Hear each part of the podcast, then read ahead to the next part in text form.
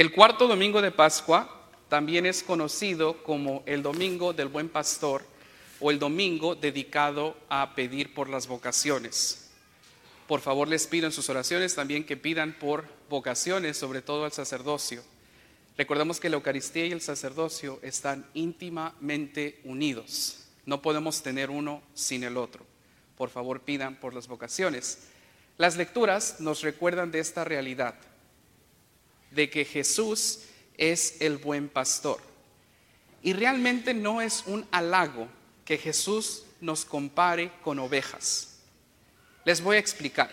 Los que son de rancho saben exactamente de lo que estoy hablando. Los que saben o han trabajado con ganado saben a lo que me refiero. Las ovejas no son el animal más inteligente. Son un tanto ineptas, por así decir. Les voy a explicar, así es que caminen conmigo en esta homilía. Cuando una oveja se pierde, no sabe regresar al redil, no tienen instintos, no tienen dientes feroces, no tienen garras, no saben correr, no saben detectar el peligro. Una vez que se pierde una oveja, si no es por el pastor, no puede regresar. Son torpes.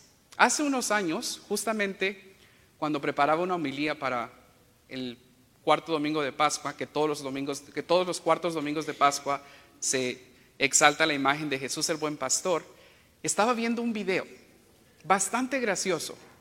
En este video estaba una ovejita y la ovejita se atora en un columpio, un columpio hecho de una llanta, de un neumático.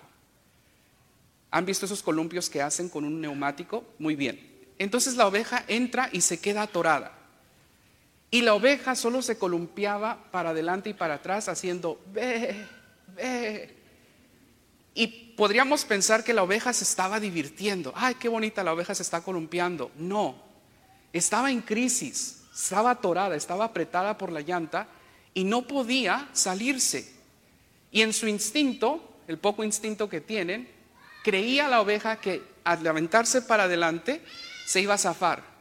Y al no funcionar se aventaba para atrás. Y tal vez pareciera que alguien le enseñó a subirse al columpio porque la oveja se columpiaba. Fue hasta que alguien llega y la desata.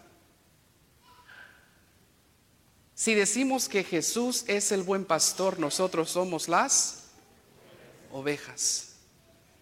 Si yo les preguntase a ustedes, ¿qué animal se identifica?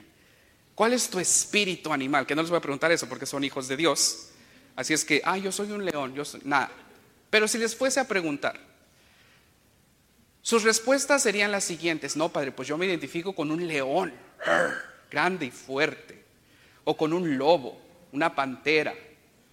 Nadie va a querer tampoco ser una serpiente. Nadie le gusta eso, ¿verdad? Todos son animales fuertes, feroces, agresivos. Nadie dice, ah, padre, yo quiero ser una ovejita. Ve. Nadie. Lo único que se van a recordar de esta homilía es el ve. Entonces, cuando Jesús nos compara con ovejas, ¿qué nos está diciendo? Exactamente. Pero también nos está diciendo que somos torpes, que no somos muy inteligentes que necesitamos uno del otro. Jesús lo dice de una manera bellísima, con esta imagen del buen pastor. Pero en realidad no somos muy diferentes a estos animales. Creo yo firmemente que si no fuera por el hombre, las ovejas se, hubieran, se habrían extinto hace muchísimos años. No saben sobrevivir solas. Cuando hace frío se necesitan una a la otra.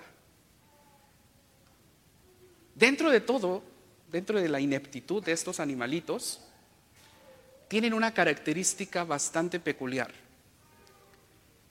Pueden distinguir la voz de su pastor. Pueden haber muchos rediles, pero las ovejas se van con el pastor de ellas. Así tontitas y brutitas como son, identifican la voz del pastor que nosotros estamos llamados a hacer. Antiguamente, Cuando un pastor salía a que las ovejitas comieran, en los tiempos de Jesús, y si le ganaba la oscuridad, tenía que parar, tenía que construir algo provisional para que no se salieran del redil. Y tenía que usar lo que tuviera a su alcance para mantenerlas juntas. Y para que las ovejas no se salieran o para que nadie entrara al redil ajeno a este, el pastor se recostaba en la entrada. El pastor se quedaba en la entrada y ahí descansaba y ahí velaba por las ovejas. Esta imagen también tiene que hablar mucho para nosotros. Si hay alguien que recuesta su cuerpo en el madero de la cruz, es Jesús. Nos ama tanto que Él postra su cuerpo por nosotros que somos sus ovejas, para que tengamos vida eterna. El Evangelio de San Juan lo he compartido con ustedes, es maravilloso. Y en este Jesús habla con el yo soy, ego emim, el gran yo soy. Yo soy el pan de la vida, yo soy el camino, yo soy la verdad. Y ahora nos dice Jesús, yo soy la puerta. Jesús nos dice, no nos dice, les voy a mostrar quién es la puerta, les voy a mostrar les voy a dar el pan de la vida. Nos dice, yo soy.